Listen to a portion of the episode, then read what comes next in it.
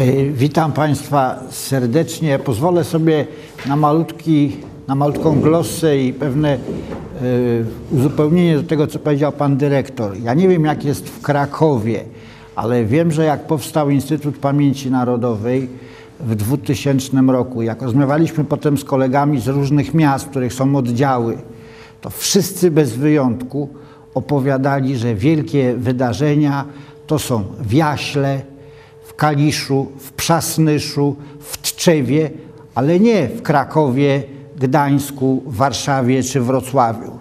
Jeżeli y, pamiętam to na otwarcie wystawy o y, czerwcu 76 w Warszawie przyszło tyle osób, co w Mławie.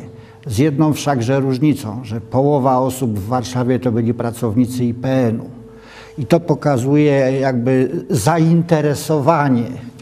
Także nie mam tutaj żadnych uprzedzeń, jakichś kompleksów z tego powodu. Y, rzeczywiście w Warszawie i w dużych miastach, tutaj myślę, że koledzy z Krakowa troszkę się chwalą, jest podobnie, że na pewno w Nowym Sączu mają większą y, w liczbach bezwzględnych y, frekwencje niż w Krakowie, a przecież porównywanie jako ośrodków intelektualnych, kulturalnych Krakowa i Nowego Sącza jest po prostu śmieszne.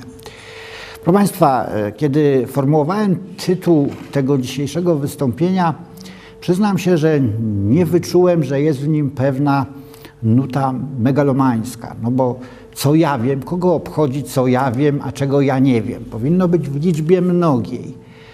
Ale później, jakby w drugim etapie myślenia, zdałem sobie sprawę, że nie, dobrze, to ma być w liczbie, pojedynczej, co ja wiem, ponieważ często słyszę takie oto teksty.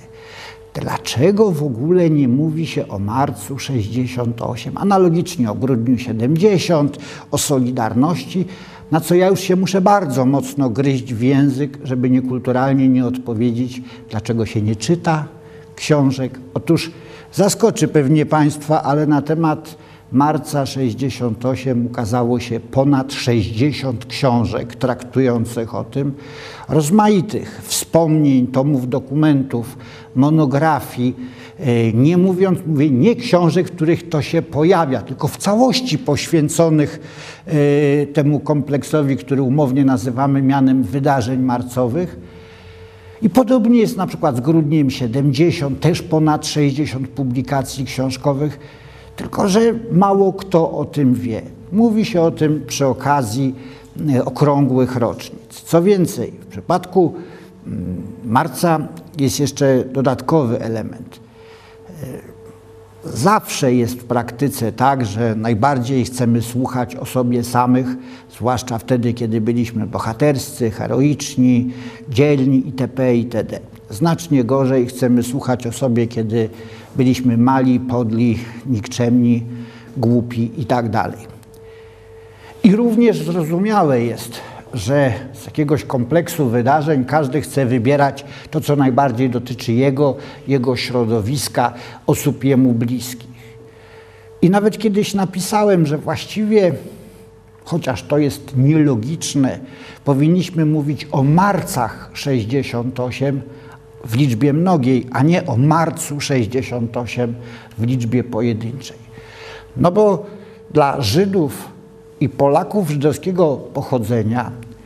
Jest to przede wszystkim wielka kampania antysemicka, nazywana kampanią antysyjonistyczną z lat 1967-68, w następstwie której z Polski w ciągu kilku lat do 1972-1973 roku wyemigrowało łącznie ponad 15 tysięcy ludzi nie tylko zresztą Żydów i Polaków żydowskiego pochodzenia, ponieważ w przypadku tak zwanych mieszanych małżeństw sprawa jest dużo bardziej skomplikowana. Dla ludzi trochę ode mnie starszych, mających dzisiaj około 60, między 60 a 65 lat, marzec to przede wszystkim wielki bunt studencki, rewolta, która przetoczyła się praktyce przez wszystkie cywilne szkoły wyższe w Polsce, jakie wówczas istniały. Łączy się z tym wspomnienie ulicznych manifestacji, starć z tak zwanymi siłami porządkowymi, strajki okupacyjne, atmosfera czasem happeningu, pikniku, no, czasem bardziej dramatyczna, pisanie rezolucji, uchwalanie rezolucji, pisanie ulotek, y, plakatów, afiszy na budynkach strajkujących uczelni. Dla środowisk inteligenckich, szczególnie inteligencji twórczej, intelektualistów, marzec to z kolei przede wszystkim antyinteligencki pogrom. To ofensywa hamstwa w środkach masowego przekazu, ofensywa półinteligentów, którzy kompetencji, uczciwości, polskości odmawiali ludziom niejednokrotnie wybitnie zasłużonym dla polskiej kultury nauki.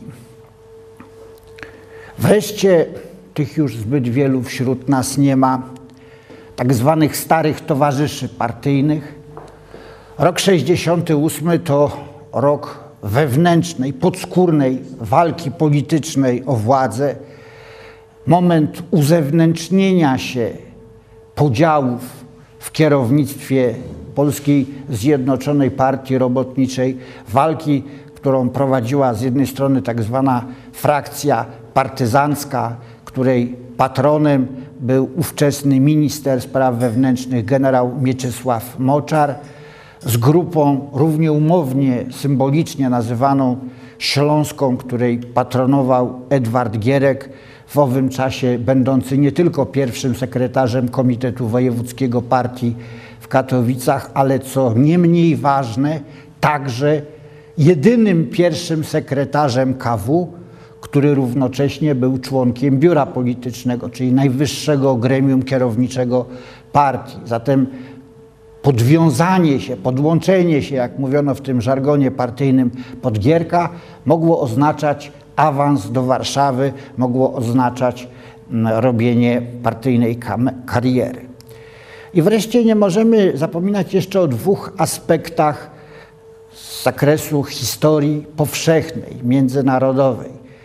Jeden to oczywiście będąca w tle wydarzeń marcowych praska wiosna, wielki e, ruch reformatorski, proces liberalizacji zachodzący wówczas w Czechosłowacji, nawet jeśli była to, a wiemy, że była liberalizacja sterowana odgórnie, której symbolem był ówczesny pierwszy sekretarz Komitetu Centralnego Komunistycznej Partii Czechosłowacji Aleksander Dubczek, reformator, ale przecież reformator wewnątrzsystemowy, przecież reformator, który nie podnosił wraz ze swoimi politycznymi przyjaciółmi ani hasła wyjścia Czechosłowacji z Układu Warszawskiego, ani zerwania współpracy ze Związkiem Radzieckim, tylko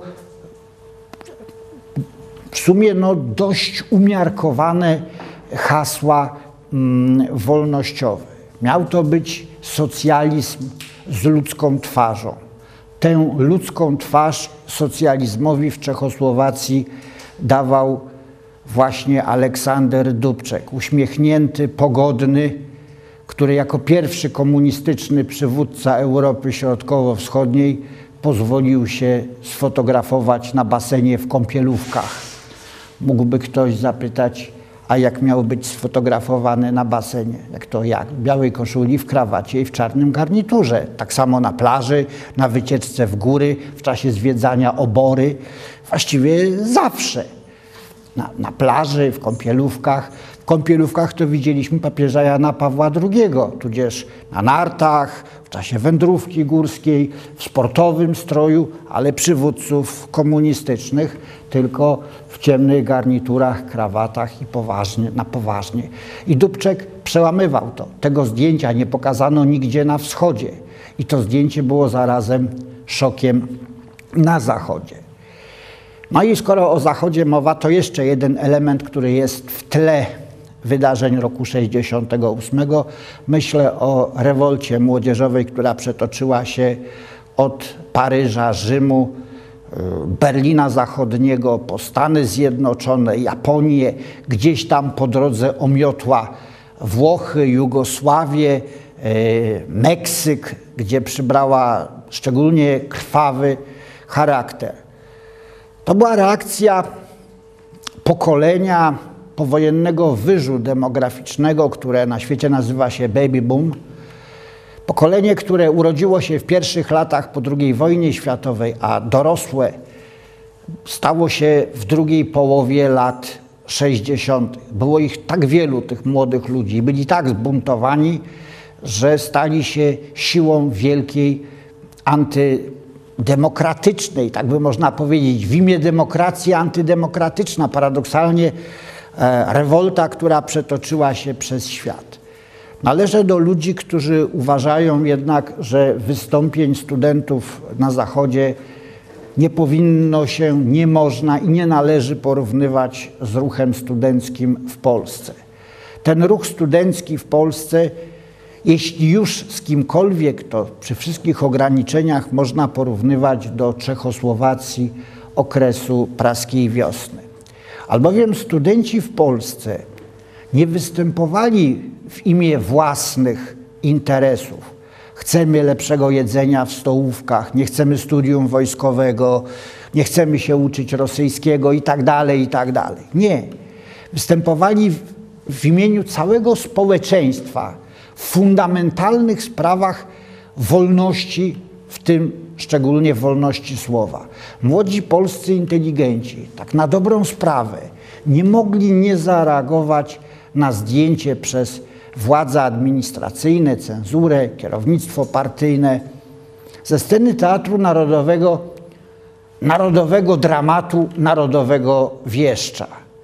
Adam Michnik kiedyś to nazwał takim, że po stronie młodej inteligencji wystąpił starszy kolega, Adam Mickiewicz. I tu był problem – no bo nie można w Polsce Mickiewicza zakazać. Właściwie to tylko pod zaborami i w okresie okupacji niemieckiej, już nie radzieckiej, zwracam uwagę, bo e, nawet na terenach wschodnich zajętych przez mm, ZSRR z powodów propagandowych, oczywiście czysto manipulacyjnych, ale organizowano manifestacyjne wręcz obchody, jubileusz yy, 85-lecia śmierci Adama Mickiewicza. Zatem podobieństwo zewnętrzne, tu i tu y, demonstracje uliczne i na wschodzie i na zachodzie starcia z policją, milicją, tu i tu y, sittingi, strajki okupacyjne, uchwalanie rezolucji, czyli obraz zewnętrzny, naprawdę bardzo podobny tak bardzo podobny, że wielu do dziś na Zachodzie uważa, że to była ta sama sprawa. Zawsze śmieszą mnie te 60-paroletnie dziewczyny z włosami na topielice i ci 60-kilkuletni chłopcy w dżinsach i w swetrach. No, im tak zostało. Im tak zostało i oni czują się, że ciągle jest rewolucja 68 roku kontynuowana. I oni często mówią, że przecież na Sorbonie do najczęściej czytanych tekstów należał francuskojęzyczny, francuskojęzyczna wersja listu otwartego do partii Jacka Kuronia i Karola Modzelewskiego. Że francuscy studenci skandowali Paris, Rome, Berlin, Warsowie, że to jest oś, wspólna sprawa. Zgoda. Berlin, y, Paris, y, co tam było jeszcze? Rom, tak, ale już Warsowi, Warszawa to już zupełnie innego rodzaju sprawa. I to, że i tu, i tu była policja, pałki, starcia uliczne, to, to też nie to samo. Często, kiedy jestem pytany, czy, czy dzisiaj takie rzeczy są możliwe, odpowiadam, że niezależnie od tego, kto jest prezydentem państwa, kto jest premierem, jaka siła polityczna rządzi w Polsce, demonstranci na dowolnej manifestacji, czy jest to pochód gejów, czy jest to pochód w obronie życia nienarodzonego, czy, jest to, czy są to górnicy, czy są to, kto by to nie był, ma jedną pewność, że z zakrętem ulicy nie stoją czołgi i szpaler żołnierzy z kałasznikowami ładuj, salwą, pal. A w PRL, jak wiemy, co najmniej kilka razy tak się zdarzyło. Dziś jest to po prostu wykluczone. Niezależnie od tego, kto jest prezydentem, premierem, jest to tak samo prawdopodobne jak na ulicach Paryża, Londynu czy Berlina. Nie jest wykluczone tak naprawdę z logicznego punktu widzenia, ale jest to na granicy prawdopodobieństwa. W 1968 roku studenci całkiem poważnie zastanawiali się, polscy studenci, czy będzie strzelanie. To było 12, 12 lat po powstaniu 56 roku w Poznaniu. Było to dwadzieścia kilka lat po wojnie. Nawet jeśli nie pamiętali, bo nie pamiętali, bo się wtedy rodzili o strzelaniu 3 maja 1946 roku w Krakowie, Włocławku, Łodzi, Katowicach i na ulicach wielu innych polskich miast, to czasem znali to z rodzinnych przekazów. I można się było spodziewać wszystkiego najgorszego. Zwłaszcza gdy pierwszego dnia protestu 8 marca na dziedzińcu Uniwersytetu Warszawskiego na własne oczy widziało się, jak milicja wali pałami leżące dziewczyny. Skoro to jest możliwe, skoro można kopać leżącą dziewczynę, tłuc pałą, to dlaczego nie można strzelać? Można. Dlaczego nie? Ich koledzy na Zachodzie mieli tę pewność, że to jest wykluczone taką jaką mamy dzisiaj w Polsce my wszyscy. Że owszem, przyjadą armatki wodne, wyrzutniki granatów łzawiących, że będzie mm, policja pałkami biła, że tam mogą nawet kogoś poturbować, że pozamykają, poaresztują, ale nie będzie masakry. Pamiętam taką fotografię z zachodniego Berlina, która pomogła mi kiedyś na takiej dużej międzynarodowej konferencji wytłumaczyć właśnie o 68 roku na świecie, wytłumaczyć kolegom z innych krajów, na czym polega różnica. Otóż tam sfotografowany z przodu idą dwie osoby i niosą transparent z hasłem yy, tłum a za nimi idzie tłum manifestantów, kilkaset osób, kilka tysięcy, niosąc hasło przypadkowe zgromadzenie ludzi. Otóż mówię, to tłumaczy różnicę. To jest rodzaj happeningu. Oni się świetnie bawią. Te dziewczyny w mini sukienkach, ci długowłosi chłopcy, oni są, oni są wszyscy uśmiechnięci. Nie ma takich zdjęć z marca 68 roku z Polski. Są bardzo różne zdjęcia i filmy, ale zwykle jest to łomotanka pałami, czy to tak zwanego aktywu robotniczego, czyli ormowców, jakichś tajniaków, czy wręcz mundurowych milicjantów. I ten ruch studencki w ciągu tych trzech tygodni bardzo dojrzewał. Początkowo studenci używają języka władzy, to jest taki czysto socjalistyczny, czy nawet wręcz komunistyczny język. Jak się czyta na przykład takie ulotki czy rezolucje, my, młodzież prastarego piastowskiego Wrocławia, odzyskanego przez Ludowe Wojsko Polskie i zwycięską Armię Czerwoną i tak dalej, i tak dalej, to, to człowiek myśli, kpią czy o drogę pytają. Nie, do władzy zwracają się językiem tej władzy. I w ciągu trzech tygodni to właściwie ulega daleko idącej ewolucji. Jest już mowa o równości, o wolności, o wolności słowa, o przestrzeganiu konstytucji, która była, choć powstała w roku 1952 i sam Józef Stalin ją korygował własnoręcznie, to przecież w sferze postulatywnej, w sferze zapisów była niezwykle y, postępowa, demokratyczna, liberalna, to, to tam nie było napisane, że nie wolno chodzić do kościoła, nie było napisane, że nie wolno czytać książek, nie było napisane, że nie wolno się zbierać na ulicy i, i dyskutować. Tam wszystko było napisane przeciwnie, że, że wolno, ale praktyka, jak wiemy, była zupełnie inna. I mm, ten ruch, właśnie teraz chcę powiedzieć, może najważniejsze, młodzieżowy, dojrzewał. Przed chwilą używałem określenia studencki. Bunt studencki, rewolta studencka, ruch studencki. Otóż dzisiaj już wiemy ponad wszelką wątpliwość, między innymi dzięki materiałom obecnie przechowywanym w Instytucie Pamięci Narodowej, że był to bunt nie tyle studencki, co młodzieżowy. Myśmy sobie wszyscy dali narzucić klasowe postrzeganie świata. Do dziś w Solidarności jest żywa, piękna legenda, kompletnie nieprawdziwa. Bez przerwy czytam gdzieś, jak mądrzy, uczciwi, przyzwoici ludzie mówią takie rzeczy, że w 1968 roku to inteligencja i studenci przy biernej bądź nawet wrogiej postawie robotników, no bo rzeczywiście były wiece w godzinach pracy, w zakładach pracy, na których potępiano wichrzycieli i warchołów, i chuliganów, i tam inspiratorów były. Przyszli, przyszedł aktyw robotniczy z pałkami na dziedziniec Uniwersytetu. Przyszedł. W aktywie robotniczym byli także prawdziwi robotnicy z wielkich zakładów przemysłowych od maszyn. Tak, byli.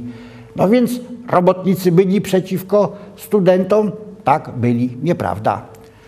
Mało kto zdaje sobie sprawę, że jeśli zatrzymano w czasie tych trzytygodniowych walk ulicznych właściwie w kilkunastu miastach Polski, także takich, gdzie nie było wtedy szkół wyższych. Bielsko-Biała, Legnica, Radom, Tarnów. Zatrzymano łącznie w całej Polsce około 600 studentów, to zatrzymano też ponad 900 robotników. Oczywiście robotników było wielokrotnie więcej niż studentów ale dajmy spokój temu klasowemu pojęciu. Co się okazuje, że ci wszyscy robotnicy z pojedynczymi wyjątkami mieli mniej niż 30 lat. To byli młodzi robotnicy. To byli często kolegi, koledzy z podstawówki, koledzy z podwórka, z drużyny harcerskiej, z, z klubu sportowego, znajomi, którzy znali się, czy w każdym razie mieli wspólny generacyjny kod. Dla 20-letniego mm, robotnika partnerem do dyskusji, zwłaszcza po szkole zawodowej, mógł być kolega z liceum czy student. To były te same filmy, ta sama muzyka, ta sama moda, ten sam świat, po, sposób postrzegania świata. No, lektury były nie te same, mniejsze ale ten dwudziestoletni robotnik nie miał o czym rozmawiać ze swoim o 20-30 lat starszym kolegą z pracy. Zero, żadnych tematów wspólnych. To był bunt generacyjny pierwszego pokolenia urodzonego i wychowanego w Polsce Ludowej. I oczywiście siłą napędową tego byli studenci. Dwa i pół roku później na wybrzeżu w grudniu 70 roku też nie jest prawdą, że studenci byli bierni. Bo jeśli by byli bierni, to na oficjalnej liście 45 ofiar śmiertelnych nie byłoby dwóch studentów. Nie byłoby studentów wśród rannych, wśród zatrzymanych, pobitych w grudniu 70 roku. To znowu był bunt młodych. Gro zabitych na ulicach Trójmiasta, Elbląga i Szczecina to robotnicy, ale młodzi robotnicy.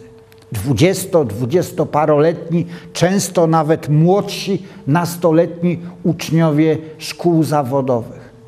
To po prostu to pierwsze pokolenie, które Gomułka sobie wyobrażał, że oto mamy wreszcie naszą socjalistyczną młodzież. Że ta nasza socjalistyczna młodzież przejmie ideały i będzie taka, jakbyśmy sobie życzyli. A tymczasem, gdy Gomułka przychodził do fabryki samochodów osobowych na Żeraniu, gdzie był członkiem organizacji partyjnej, i mówił, że do robotników, że oni się niepotrzebnie buntują, że on nie rozumie tu ich buntów, bo on przed wojną miał dwie koszule, a oni to mają teraz przeciętnie po cztery. On mówił prawdę. Rzeczywiście przed wojną miał dwie koszule jako robotnik w przemyśle naftowym tam w, w tym w Rzeszowskim, gdzieś tam w, Jaśle czy Krośnie, a robotnicy mieli już cztery koszule w końcu lat 60. Ja nie pytam, kto ile ma dzisiaj w szafie koszul, ale dla tych młodych punktem odniesienia byli rówieśnicy z zachodu. To był okres rozwoju telewizji. Nie chcę wygłaszać apoteozy realnego socjalizmu, ale telewizja w Polsce nigdy nie była na tak wysokim poziomie jak w latach 60. To nie tylko kabaret starszych panów.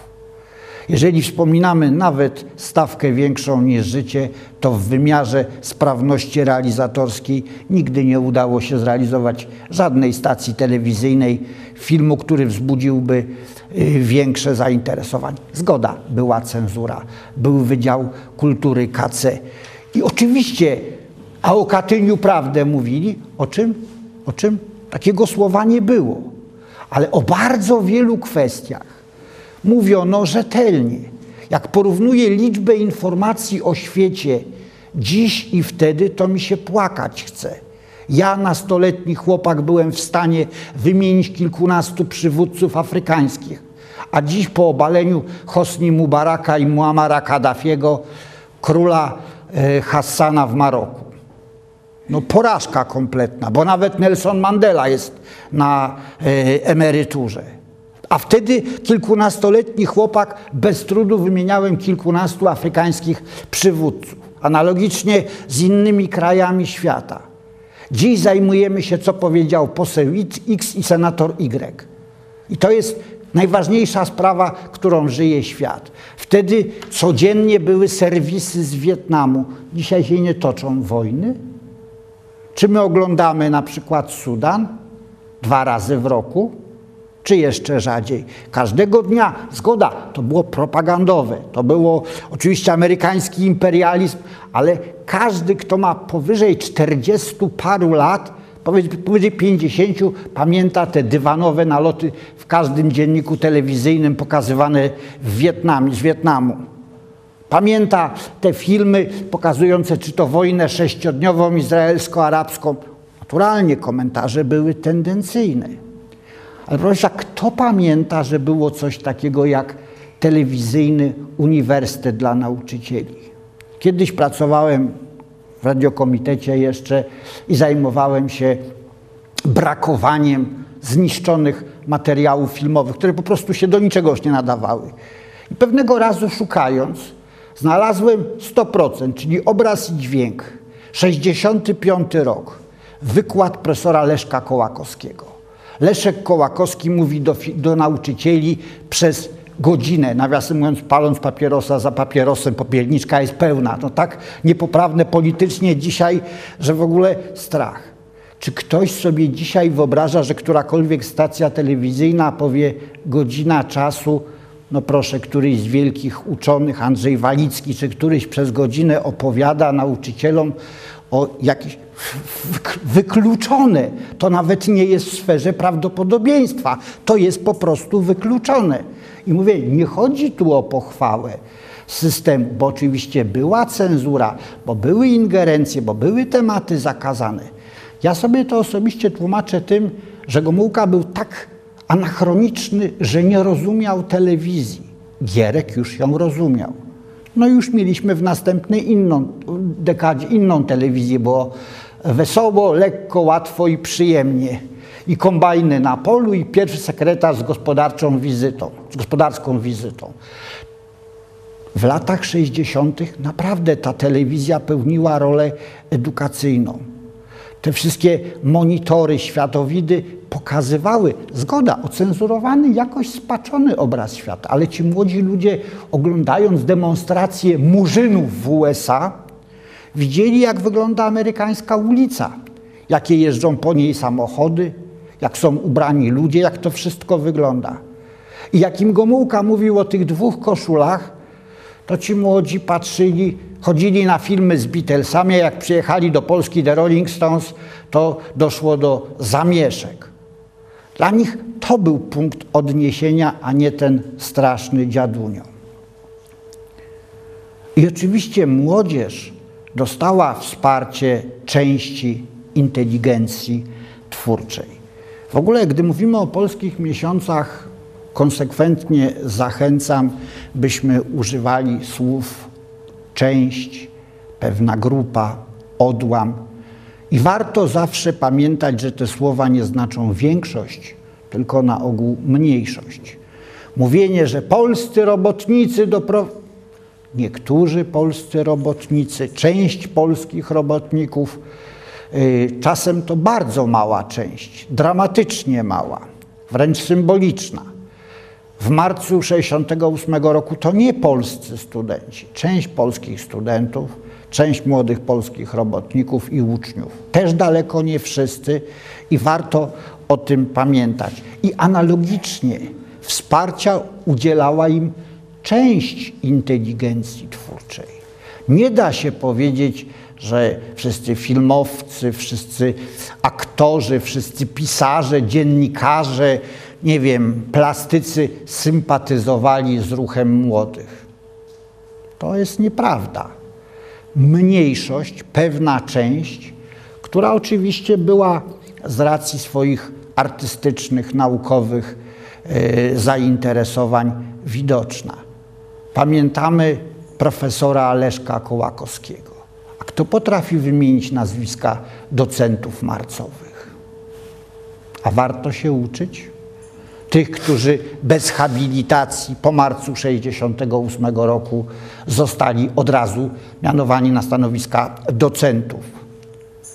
A takich było 450 w skali kraju, 10% samodzielnych pracowników naukowych. A my wspominamy Zygmunta Baumana, wspominamy yy, profesora Stefana Morawskiego, tych, którzy byli wyrzucani, usuwani a nie tych, którzy szli do góry. To tak jak z pisarzami. Pojawia się Antoni Słonimski, pojawia się Paweł Jasienica, pojawia się Stefan Kisielewski, pobity e, w marcu 68 roku przez nieznanych sprawców za to, że na sławnym zebraniu oddziału Warszawskiego Związku Literatów Polskich mówił o dyktaturze ciemniaków, mając na myśli polityczną ekipę Władysława Gomułki. Teraz chciałbym powiedzieć o tym wątku antysemickim. To jest bardzo skomplikowana kwestia. Powiedziałbym tak, obserwuję narastające zjawisko złej woli. Jeżeli ja po miejscu wydania książki wiem, co jest w środku, to to jest z naukowego punktu widzenia nie tylko nieciekawe, ale to jest tragiczne. Jeżeli to jest książka wydana na przykład przez Frondę, to spodziewam się tam, jak to bohaterscy Polacy w czasie wojny masowo ratowali Żydów i uratowali ich, no ja nie wiem, no, jakieś, wszystkich, tak? Chyba tak. Jeśli jest to wydane przez na przykład Żydowski Instytut Historyczny, to mam jak w banku, że będzie o szmalcownikach, kolaborantach, delatorach e, najróżniejszej maści, kanaliach i zbrodni, także zbrodniarzach, którzy, e, Polakach, którzy własnoręcznie mordowali. Oczywiście byli i tacy, i tacy, jedni i drudzy. Jak się tego nie chce zrozumieć, no to już na starcie obraz jest fałszywy. Jeśli nie chce się przyjąć do wiadomości pewnych rzeczy oczywistych, że antysemityzm jest stopniowalny. Oczywiście wszyscy się zgodzimy, że hasło Żydzi do gazu jest antysemickie. Żydzi tam precz z Polski, tak też. Ale już niewielu z nas uzna za antysemicką wypowiedź bardzo ładna Żydóweczka. Piekielnie inteligentny Żydek. Nie widzimy w tym nic antysemickiego. Wręcz powiedziałem, no piękna dziewczyna, bardzo inteligentny, mądry facet. A chciałbyś, żeby mówili o tobie inteligentny Polaczek? Ja raczej bym nie chciał. Otóż jest coś takiego jak antysemityzm nieuświadamiany, że samo pytanie, a pan nie jest Żydem z pochodzenia, już jest y, pytaniem właściwie antysemickim. Jest taki świetny dowcip, stary, pewnie go Państwo w większości znacie, ale jest tu potrzebny. W okresie stalinowskim do Londynu jedzie radziecka wielka orkiestra symfoniczna. I radziecki dyrygent chce się zaprzyjaźnić z angielskim kolegą i pyta się go, mm, kolego, a ilu pan ma Żydów w orkiestrze? Brytyjczyk skonsternowany mówi, nie wiem, mnie to nie interesuje. A widzi pan, ja wiem, 18 w mojej. I to pokazuje właśnie tę y, różnicę, że w cywilizowanym świecie to, to, to nie jest jakby problem do dyskusji, y, natomiast zawsze byli i są antysemici. Teraz też, ale na marginesie. Wyjątkowość 68 roku na skalę światową polegała, że 25 lat po powstaniu w getcie, tu w Polsce, antysemityzm mógł trafić do głównych wydań dzienników radiowych i telewizyjnych i na pierwsze strony właściwie wszystkich prawie gazet i czasopism. Że oto można publicznie, nie w jakimś tam niszowym pisemku ekstremy lewicy, prawicowej, jakiejś tam skrajnym, przeliczać Żydów w Sejmie. Ale nagle, nagle telewizji, wtedy jeden program publicznej telewizji państwowej, dyskutować, że nie wszyscy w tym gronie są Polakami. Są wśród nas osoby, które nie mają dostatecznej afirmacji narodowej. No to po prostu jest niewyobrażalne, że można pisać w gazecie, że pan Iksiński naprawdę nazywa się Rosenblum, a jest ministrem tylko dlatego, że ma żydowskie korzenie i żydowskich protektorów oczywiście nie żydowskich, syjonistycznych, bo nie używano słowa Żydzi, żydowskie, słowo syjonistyczne. Nieprzypadkowo pojawił się wówczas ten znany dowcip, że syn pyta ojca, tato, jak się pisze syjonista, bo niektórzy pisali syjonista, a niektórzy sionista. Są takie gazety i takie gazety. Ojciec mówi, nie wiem synku, ale przed wojną pisało się przez kropką. To pokazuje tę paranoję, tę schizofrenię yy, kraju, w którym wedle najbardziej optymistycznych szacunków było 30 tysięcy Żydów i Polaków żydowskiego pochodzenia i nagle to stało się tematem dnia, stało się poważnym problemem. I tak jak przy, mówiłem, okresie Shoah, wojny, pomoc, ukrywanie, zdrada, mord, tak samo tutaj jesteśmy bezsilni, bo w zgodzie z naukowymi standardami nie da się powiedzieć, czy więcej Polaków zachowywało się przyzwoicie, solidarnie, uczciwie, czy więcej korzystało na, tych, na tym zawirowaniu, szło do góry. No może jeden przykład. Jeżeli, jak powiedziałem, wyemigrowało ponad 15 tysięcy osób z Polski, to to jest przeciętnie przyjmuje się cztery osoby na mieszkanie. Około czterech tysięcy mieszkań. Czterech tysięcy mieszkań w dużym stopniu, w najlepszych dzielnicach, w najlepszych punktach, ponieważ była to emigracja nie syjonistyczna, jak mówiono, ale inteligencka. Wśród dziesięciu tysięcy dorosłych osób, bo pięć tysięcy była dzieci i młodzież, ucząca się. Wśród tych 10 tysięcy dorosłych osób 2 tysiące miało wyższe wykształcenie, yy, prawie 2 tysiące i 900 osób było na studiach. To nijak się ma do ówczesnych yy, wskaźników wykształcenia w Polsce. To była emigracja inteligencka. Pisarze, naukowcy, dziennikarze, artyści, yy, ludzie wolnych zawodów. Bardzo niewielu robotników czy chłopów. Także i dlatego, że w ogóle ich po falach emigracji, tej powojennej mm, biedoty żydowskiej, takich ludzi było relatywnie niewielu. I zatem pytanie, co się stało z tymi czteroma tysiącami mieszkań? Dobra, część była służbowa, MSW, wojska, yy, partii, Urzędu Rady Ministrów, no to te wróciły do, do tych, którzy nimi dysponowali. A część, czy naprawdę wierzymy to, że dostała je ta mieszkanie przy Piotrkowskiej przysłowiowa łódzka tkaczka z piątką dzieci? Nie, młode byczki, które wzięły udział w kampanii antysyjonistycznej i dobrze się zasłużyły. Rozmawiamy o tym? Nie, ależ skąd? Ale i drugi biegun. Jeśli mówię o tych tysiącach ludzi, którzy wyjechali po marcu, to trzeba wyraźnie powiedzieć, że kilkaset z tych osób, nikt nie wie ile dokładnie, powinno mieć spotkanie z prokuratorem trzeciego stopnia, a nie wyjazd za granicę.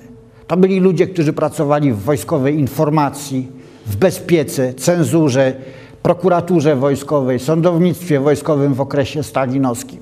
Przy czym problem z nimi polega na tym, że bardzo duża część z nich odeszła z tych ohydnych służb w 1956 roku. I w 1968 wyjeżdżali jako redaktorzy PWN-u, książki i wiedzy, pracownicy radia i telewizji, uniwersyteccy wykładowcy, pracownicy Polskiej Akademii Nauk i tak dalej, i tak dalej. Takim modelowym przykładem jest Helena Wolińska. Zmarła kilka lat temu y, w Wielkiej Brytanii. Wyjeżdżała jako pracownik zakła historii zakładu historii partii, naukowiec. Kto nie wiedział, kim Helena Wolińska była wcześniej, że była prokuratorem wojskowym, no to myślał sobie, że no dobrze, może partyjny historyk to może nie jest ten najlepszy, ale to ewidentnie inteligent e, wykonujący tego typu zawód. No tak, ale pani Wolińska miała piękną przeszłość. I wiele takich osób było. Jak wiele? Nikt tego nie wie. To jest nie do policzenia. Kilkaset na pewno. Więc kiedy mówi się, że to było wielkie nieszczęście, to było też wielkie nieszczęście dla Polski i Polaków, że 25 lat po Holokauście, który niemieccy naziści dokonali na ziemiach polskich, nie w polskich obozach koncentracyjnych, tylko w niemieckich nazistowskich obozach koncentracyjnych, ale tutaj można było znowu wyjechać z kartą antysemicką, że oto wróciły w ludziach lęki. Muszę powiedzieć, że jak się o tym dowiedziałem, to się z początku nie mogłem nadziwić. W środowiskach Żydów w Polsce rozeszła się wiosną 68 roku plotka, że na Żuławach będzie budowany dla nich obóz koncentracyjny. Możemy się dzisiaj z tego śmiać. Możemy dzisiaj wzruszać ramionami, możemy kiwać głową i dziwić się. Ale dla ludzi po takich przejściach, gdzie wyrażenie obóz zagłady, obóz koncentracyjny nie jest pusty, pustym pojęciem, tylko łączy się z traumą rodzinną określoną, niektórzy dawali temu wiarę. Co z tego, że my dzisiaj wiemy, że to nieprawda? Nieprawda. Ale rozumiemy, że ludzie o starganych nerwach ludzie po przejściach traumatycznych mieli prawo w tym klimacie, w tej atmosferze bać się i widzieć realne zagrożenie. Poza tym jest tak, że każdy człowiek może wystawiać siebie samego na różne razy. Każdy z nas może ryzykować jednym człowiekiem, sobą samym. Natomiast jeśli pojawia się ryzyko własnych dzieci, gdy ktoś mi mówi, że moja córka idąc do szkoły może wpaść pod samochód, bo bardzo duży ruch, jeżdżą autobusy i kierowcy jeżdżą nieuważnie, Przestaje być śmiesznie, a staje się strasznie. Jeśli pojawiają się telefony anonimowe, jakieś liściki w drzwiach, e, won Żydzie z Polski, ukatrupimy ci dziecko i tak dalej, i tak dalej. Jeśli pojawia się sikanie do butelek wystawionych po mleko, to młodym zawsze muszę tłumaczyć, że w PRL można było wystawić butelkę, rano było mleko, no bo oni tego teraz nie rozumieją, no ale było tak. Jeśli ktoś siusia do butelki sąsiada, to nie oszukujmy się, ani bezpieka, ani komitet partyjny mu tego nie kazał robić. To jest jego własny wkład. Robi, bo lubi, bo pokazuje swoje rzeczywiste, e, swoją rzeczywistą postawę. To nie jest tak, że ktoś mu kazał, widzicie, rozumiecie, towarzyszu, wy nasikacie tam do butelki Kowalskiego albo Rosenbluma. Nie, nie, nie, to nie ta bajka. Także to, to jest taki, powiedziałbym, no bardzo, bardzo delikatny problem. Jak polskie społeczeństwo zachowało się. Ja myślę, że jak zwykle bardzo różnie. Każdy, kto wtedy żył i interesował się, jest w stanie wydobyć z pamięci gesty, zachowania bardzo ludzkie, bardzo przyzwoite, solidarności, gdzie ktoś potrafi na zebraniu zakładu pracy sprzeciwić się tej atmosferze nagonki powiedzieć: Nie, nie, pani Basia czy pan Andrzej jest bardzo porządnym człowiekiem, bardzo lubimy, szanujemy i to jest nieprawda, co tutaj wygadujecie. No ale były też odwrotne postawy różnych chętnych, którzy się przyłączali. Jeśli ktoś oglądał z Państwa y, zapis przemówienia Władysława Gomułki 19 marca 68 w sali kongresowej, ten aktyw partyjny rozgrzany, Wiesław śmielej, śmielej, no to, to, to tego nie zapomni. Jest potem świetna relacja, y, Mieczysław Rakowski w swoich dziennikach opisuje, jak to po, po, po zakończeniu już te, te, te, tego wiecu stoją Gomułka, Adam Rapacki, Artur Starewicz, jeszcze tam, a Józef Kępa. I Gomułka ruga Kępę, pierwszego sekretarza Komitetu Warszawskiego Partii. Kogo wyście tu sprowadzili? Co to za ludzie? No, no różni. Robotnicy, urzędnicy, profesorowie, na to z boku minister spraw zagranicznych Adam Rapacki wtrąca.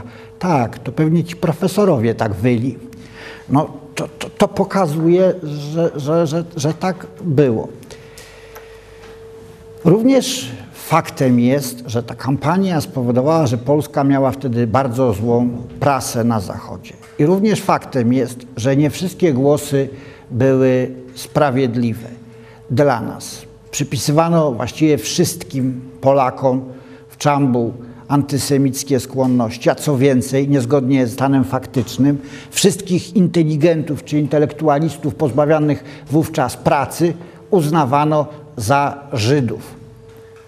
Prowadziło to czasem do zupełnie kretyńskich, mm, czy raczej tragicznie, tragikomicznych y, sytuacji, jak na przykład zamieszczenie w jednym z amerykańskich czasopism rysunku Byłoby to śmieszne może, gdyby Holokaust nie rozegrał się na ziemiach polskich. Mianowicie wyrysowane grani, granice Polski y, drutem kolczastym, tak jakby to był obóz i w środku kominy i podpis. Tak dymią kominy krematoriów w dzisiejszej Polsce. I to jest kwiecień 68. No mówię, byłoby to może nawet śmieszne, w każdym razie dziwaczne, gdyby kiedyś w Polsce naprawdę kominy krematoriów nie dymiły, ale niestety dymiły. To się naprawdę zdarzyło i nie da się tego wymazać. Nie myśmy to rozpalali, ale to dokonywało się tu na naszej ziemi.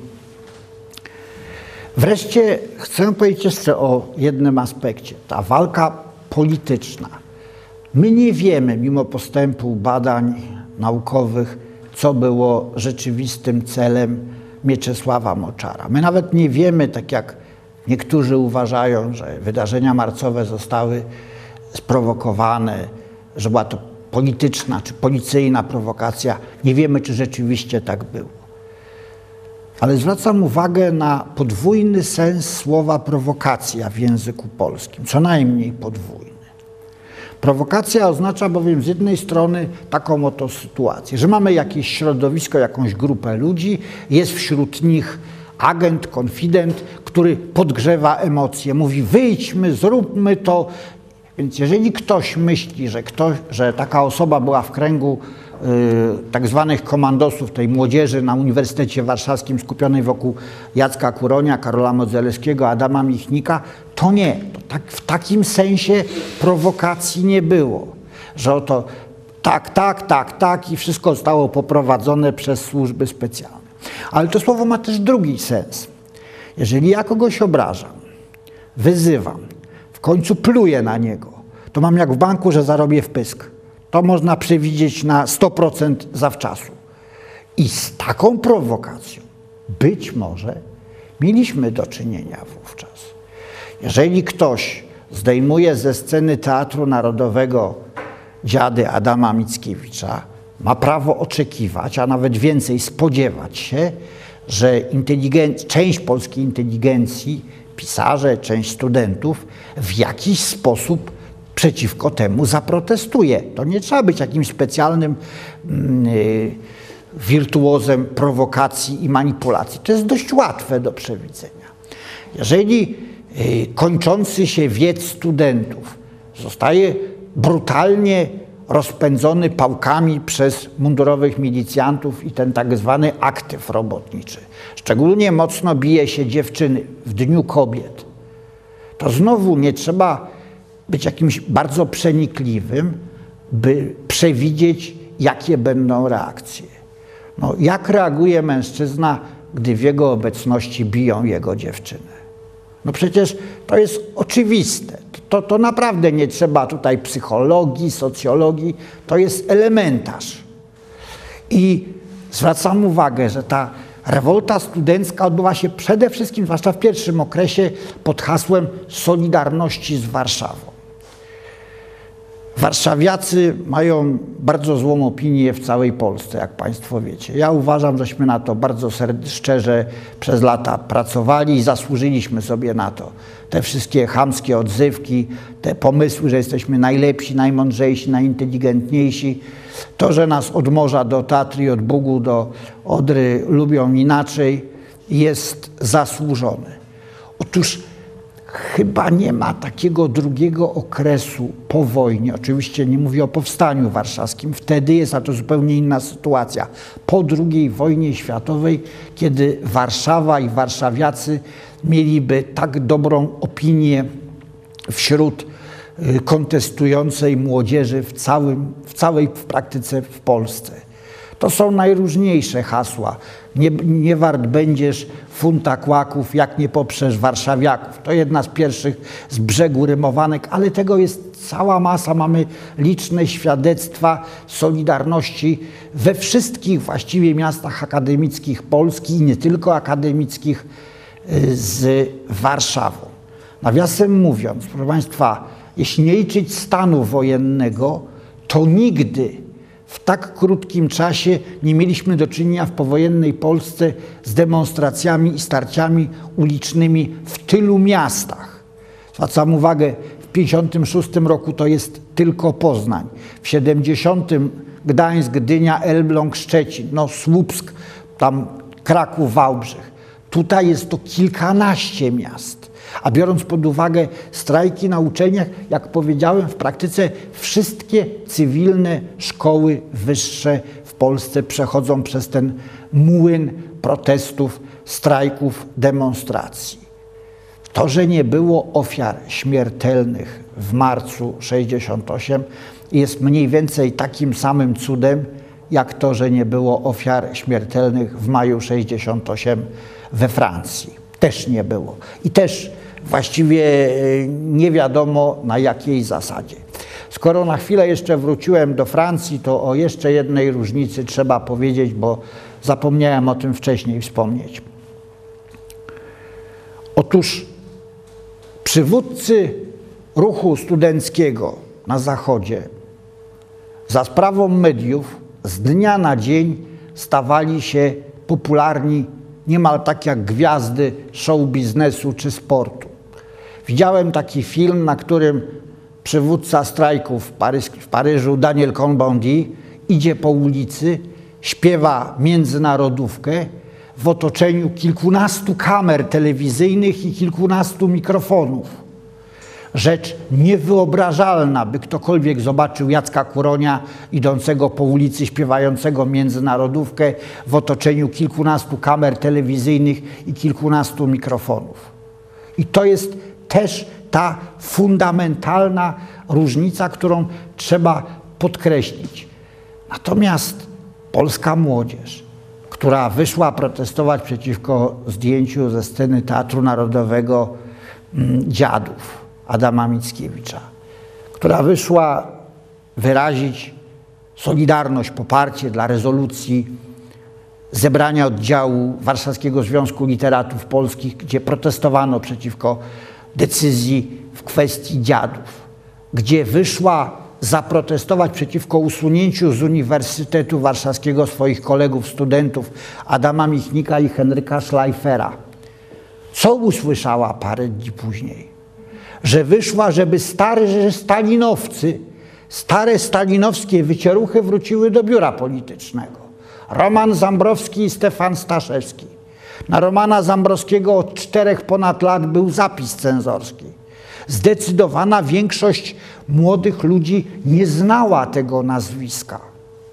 I nagle okazuje się, że można tak bezczelnie kłamać hasło czy, czy, czy zawołanie, dlaczego oni tak strasznie kłamią, jest jednym z kluczy do zrozumienia marca. Właśnie to zarówno prasa kłamie, to, to, to przekonanie, że, że można manipulować tak ludźmi. Wielu z tych młodych, którzy wierzyli w to, że socjalizm jest dobry, no może są pewne wypaczenia, może pewne rzeczy są źle robione, może niektórzy ludzie e, rzeczywiście nadużywają władzy, ale idea jest piękna. Zakłady przemysłowe powinny być własnością prywatną, człowiek powinien mieć możliwości edukacji, rozwoju itd., tak itd. Tak Nagle dowiadują się, że najważniejszy jest pan plutonowy milicji z pałką. Nagle dowiadują się, a po II wojnie światowej w ogóle o że tak powiem, wątkach żydowskich w praktyce nie mówiono.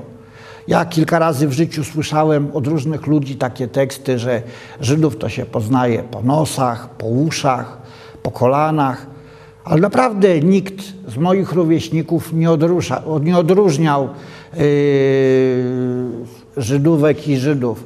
To była Gośka, to była Anka, to był Staszek, to był Marek, to były nasze koleżanki i koledzy i nikomu takie głupoty nie przychodziły do głowy. I nagle okazywało się, jak to, jakie głupoty? Że oficerowie śledczy, że funkcjonariusze Służby Bezpieczeństwa, Milicji Obywatelskiej rozmawiają z zatrzymanymi, no właśnie w kategoriach sługusów żydostwa. Dlaczego pan polski chłopak czy pani polska dziewczyna wysługuje się tym żydziorom? No to jest klasyczne pytanie, które wielu ludzi słyszało. Poza tym pamiętajmy, że po traumie Shoah w wielu domach, w wielu rodzinach spolonizowanych dzieciom, które urodziły się po wojnie, nie mówiono o żydowskich korzeniach. Wychowywały się w polskich rodzinach w kulcie naszej narodowej kultury, tradycji i nawet nie miały świadomości tego. Nazywały się te osoby niejednokrotnie po polsku z końcówką ski i nosiły oczywiście polskie imiona. To nie było tak jak przed wojną, gdzie ktoś miał tam Samuel, Izrael. Tutaj Sara czy Dawid to był szczyt niepolskich imion. I nagle okazuje się, że ktoś jest zatrzymany i dowiaduje się na posterunku yy, milicji, no ale pan to nie jest Polakiem. Pan tutaj jest gościem. Pan nie jest u siebie. Konsternacja albo pani przecież nie jest Polką.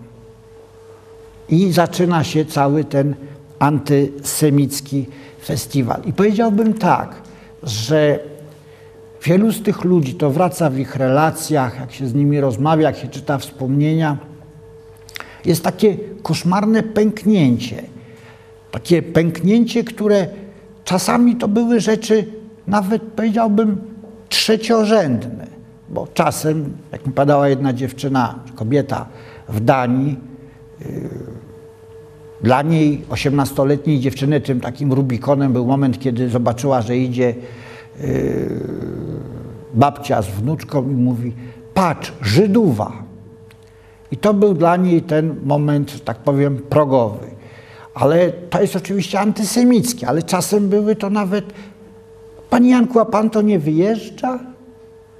Już takie coś, co nawet mogło wynikać z troski. No, Panie Janku, pan nie wyjeżdża, no to pan Janek składał podanie o bilet w jedną stronę, bo to były te dokumenty podróży, nie paszporty.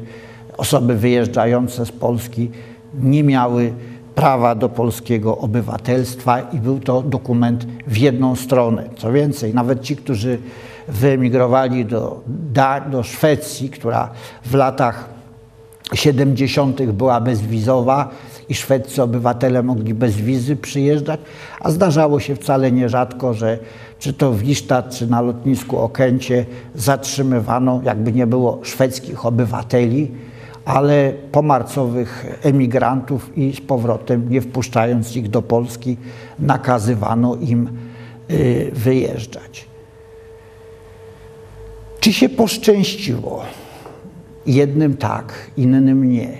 Jeśli mówiłem, że nie ma ofiar marca 68, to nie ma ofiar takich bezpośrednich, śmiertelnych. Nikt nikogo nie zastrzelił, nikt nikogo pałkami nie zatłukł na śmierć. Ale było kilkanaście, może kilkadziesiąt samobójstw. Z samobójstwami sprawa jest trudna, bo jak wiadomo, bardzo rzadko jest tak, żeby ktoś popełnił samobójstwo z jednego powodu. Zwykle jest to pewna sekwencja negatywnych, niekorzystnych wydarzeń, zjawisk, a kroplą, która przesądza, przeważa, może być niekiedy naprawdę drobiazg, może być jakiś szczegół, tylko już jest takie nagromadzenie, masa krytyczna, że ta kropelka przeważa. Prawdopodobnie, gdyby Leszek Kołakowski nie wyjechał z Polski, nie napisałby głównych nurtów marksizmu i nie byłby tym, kim był, czyli w pewnym momencie chyba najwybitniejszym filozofem żyjącym na całym świecie. Byłby tutaj naszym polskim, na naszym podwórku, pewnie przez ileś lat by go z tej Polski nie wypuszczano, pewnie byłby odcięty od swoich kolegów uniwersyteckich na Zachodzie, może tylko kilka lat, a może 20 do końca y, PRL, co oznaczałoby zupełnie inną karierę naukową. To samo dotyczy zresztą wielu innych, Krzysztofa Pomiana, Zygmunta Baumana, y, Bronisława Baczkę. Tu można wymieniać całą właściwie listę tego typu wybitnych intelektualistów, którzy mm, zrobili karierę. Ale już na przykład Elżbieta Czyżewska, która była supergwiazdą polskiego kina lat 60. Wyjechała ze swoim amerykańskim mężem, który w Stanach Zjednoczonych y, był laureat, laureatem Nagrody Pulitzera za reportaż z Wietnamu i oczywiście amerykańskim dziennikarzem, ale tutaj Służba Bezpieczeństwa uznała, że on nie jest amerykańskim dziennikarzem, tylko że jest na usługach amerykańskich służb, że jest amerykańskim Żydem, został uznany za persona non grata, usunięty z Polski. Czyżewska wyjechała i żadnej kariery w Stanach Zjednoczonych nie zrobiła, chociaż w pewnym okresie życia uczyła samą Meryl Streep. Mm, więc to, to jest złożone. W Polsce Niektórzy zazdrościli im tego, że tu im było dobrze, byli na eksponowanych stanowiskach w establishmencie, wyjeżdżali, wyjeżdżali do tego raju, do którego chciałoby wyjechać wielu Polaków, a tylko ci nieliczni mogli wyjechać, więc też była zawiść. Były postawy Skoro wyjeżdżają, to znaczy, że nie czują związku z nami, z Polską, ale dziwnym trafem w stosunkowo wielu domach pomarcowych emigrantów są płyty Chopina, płyty Mazowsza, są polskie książki. W tych domach, gdzie byłem, zwykle są biblioteki mm, kilkujęzyczne, angielskie, w języku kraju, w którym się jest i zwykle jedna czwarta, jedna trzecia książek są to książki w języku polskim. Najczęściej rozmawiają między sobą po polsku. Ciekawa była auto samoidentyfikacja pomarcowych e, emigrantów. Mieli z tym wielki problem. Już nie mówili, jak przed marcem, jestem Polką, jestem Polakiem. Zastąpiło to wyrażenie jestem z Polski. Tak, jestem z Polski, ale nie jestem Polką, nie jestem Polakiem. U części nastąpił proces odbudowy czy nabycia świadomości żydowskiej, bardzo silnej. U niektórych, tutaj takim klasycznym przykładem jest profesor Zygmunt Bauman. Bardzo szybko, po chyba roku czy dwóch, uciekł z Izraela do Wielkiej Brytanii. Powiedział, że nie jest w stanie zastąpić jednego nacjonalizmu polskiego, moczarowskiego, nacjonalizmem izraelskim, antyarabskim. Że on nie chce żyć w takim kraju. Jako humanista, liberał wybrał Wielką Brytanię, ponieważ mu to, to jest to samo, że nacjonalizm polski z tym podtekstem antyżydowskim wcale nie jest gorszy ani lepszy od nacjonalizmu izraelskiego z tym podtekstem antypalestyńskim, antyarabskim. Jakie jest miejsce marca 68 w historii Polski? Otóż zdarzyło mi się kiedyś taką kosmiczną głupotę słyszeć, że to był najważniejszy moment w tysiącletnich dziejach Polski. Ale znacznie częściej zdawało mi się słyszeć, zdarzało mi się słyszeć, że to się nic nie, właściwie nie wydarzyło. Jedne komuchy pogoniły drugich komuchów.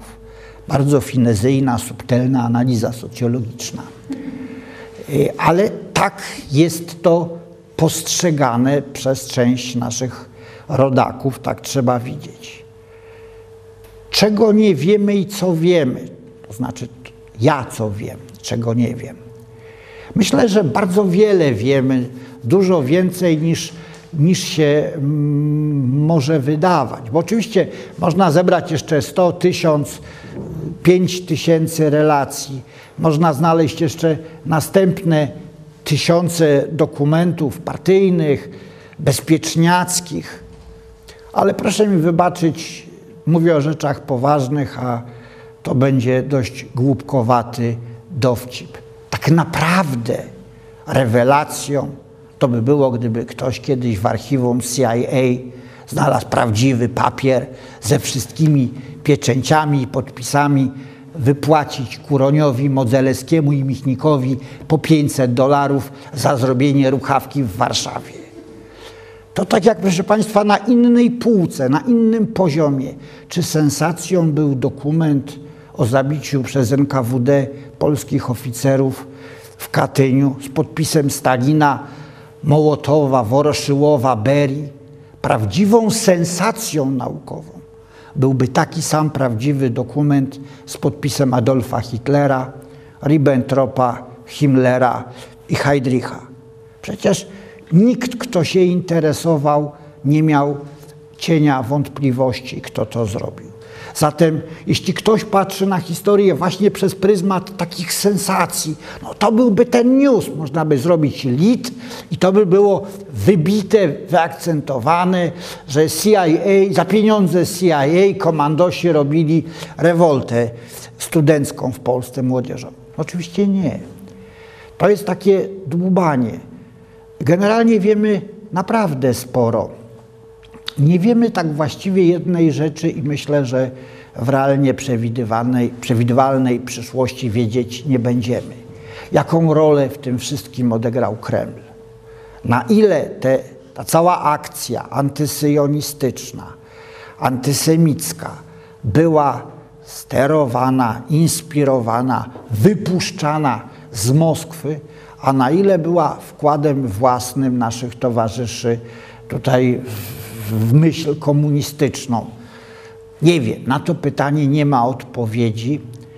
Być może ta odpowiedź jest w zamkniętych w Rosji poradzieckich archiwach, ale jak Państwo doskonale wiedzą, nic nie wskazuje, by w jakiejś realnie przewidywalnej przyszłości te archiwa miały stać się swobodnie dostępne dla badaczy. A to, że ktoś wyciągnie jeden dokument albo drugi i będzie machał wedle potrzeby, że duża rola była, żadnej roli nie było, no to znów z naukowego punktu widzenia jest to w praktyce bezwartościowe. I myślę, że tu postawię kropkę i to tyle. Dziękuję bardzo. Jeżeli ktoś z Państwa ma jakieś... Dziękuję bardzo. Pytania, uwagi, polemiki, to zapraszam serdecznie.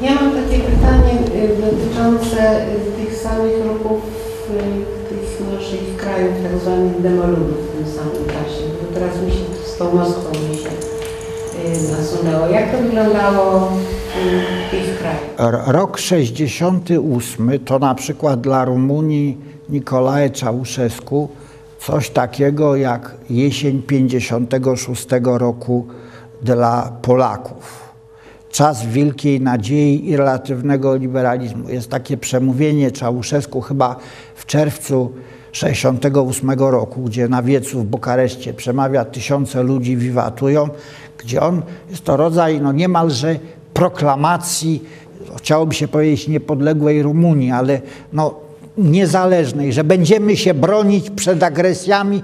Nie, to jest po interwencji Układu Warszawskiego w Czechosłowacji. To jest sierpień. I on mówi, że jeśli agresorzy przyjdą, to będziemy się bronić. Jest takie pismo, było czechosłowackie Reporter. I pamiętam numer ostatni przed interwencją Układu Warszawskiego. Były zdjęcia Nikolaja Czałszewsku i Josifa Broz Tito. I taki wielki tytuł to są nasi prawdziwi przyjaciele. Rzeczywiście w sierpniu 1968 roku i Tito i Czałszewsku złożyli wizyty przed 20 y, sierpnia w Czechosłowacji i manifestacyjnie udzielali poparcia Dubczekowi i czechosłowackim reformatorom. W Związku Radzieckim no to jest kwestia y, parę dni po inwazji na Czechosłowację wyjścia na Plac Czerwony siedmiu czy ośmiu osób, które zaprotestowały.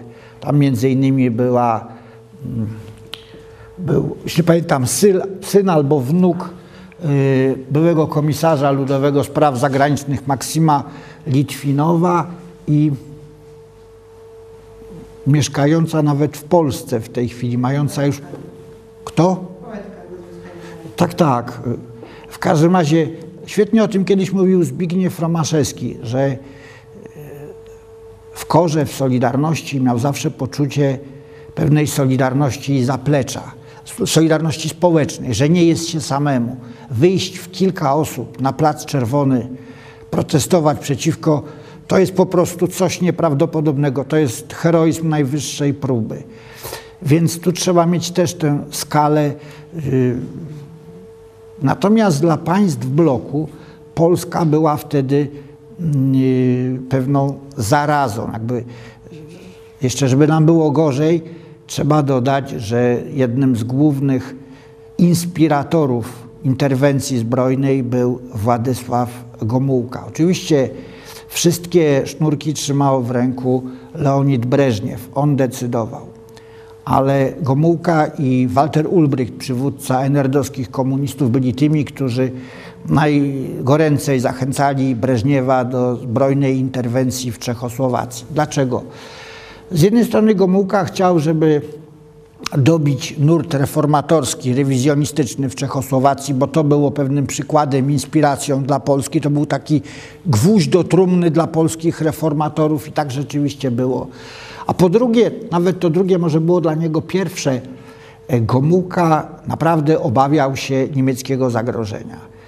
Jest na przykład informacja, że w Czechosłowacji pojawiły się amerykańskie czołgi. Rzeczywiście w Czechosłowacji pojawiły się amerykańskie czołgi, Shermany, ponieważ kręcono y, film wojenny Most na Renie.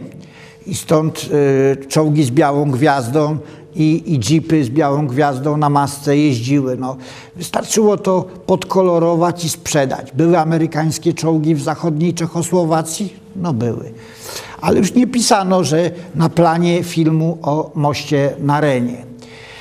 Gomułka rzeczywiście bał się, że Republika Federalna Niemiec, NATO wyłuska, jak on mówił, Czechosłowację ze wspólnoty socjalistycznej. A przypomnę, że granica na Odrze Nysie Łużyckiej nie była jeszcze przez zachodnie Niemcy uznana i on się tego bał. I wreszcie trzecie, liczył, i tu się nie przeliczył, tutaj dobrze kalkulował, że to wzmocni jego pozycję, ta twarda postawa wzmocni jego pozycję na Kremlu.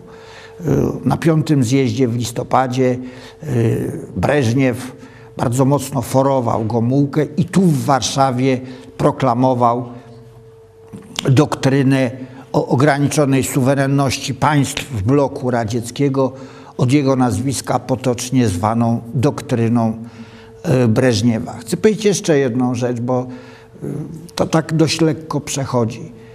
Dyskutujemy i słusznie często o udziale Polaków w wojnie w Iraku i w Afganistanie.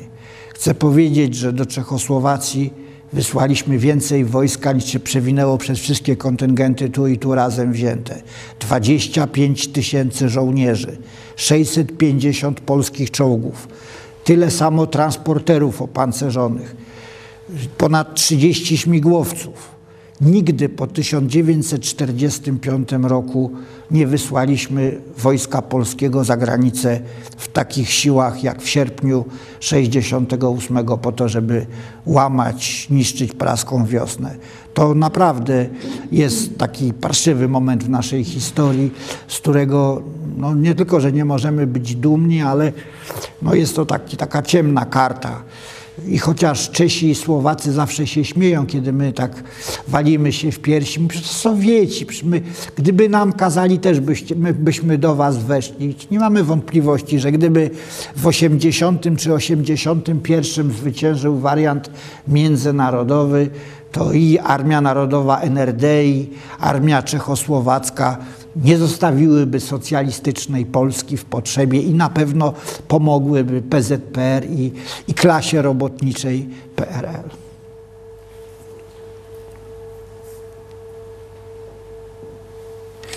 Jeżeli nie ma, to bardzo Państwu dziękuję za uwagę.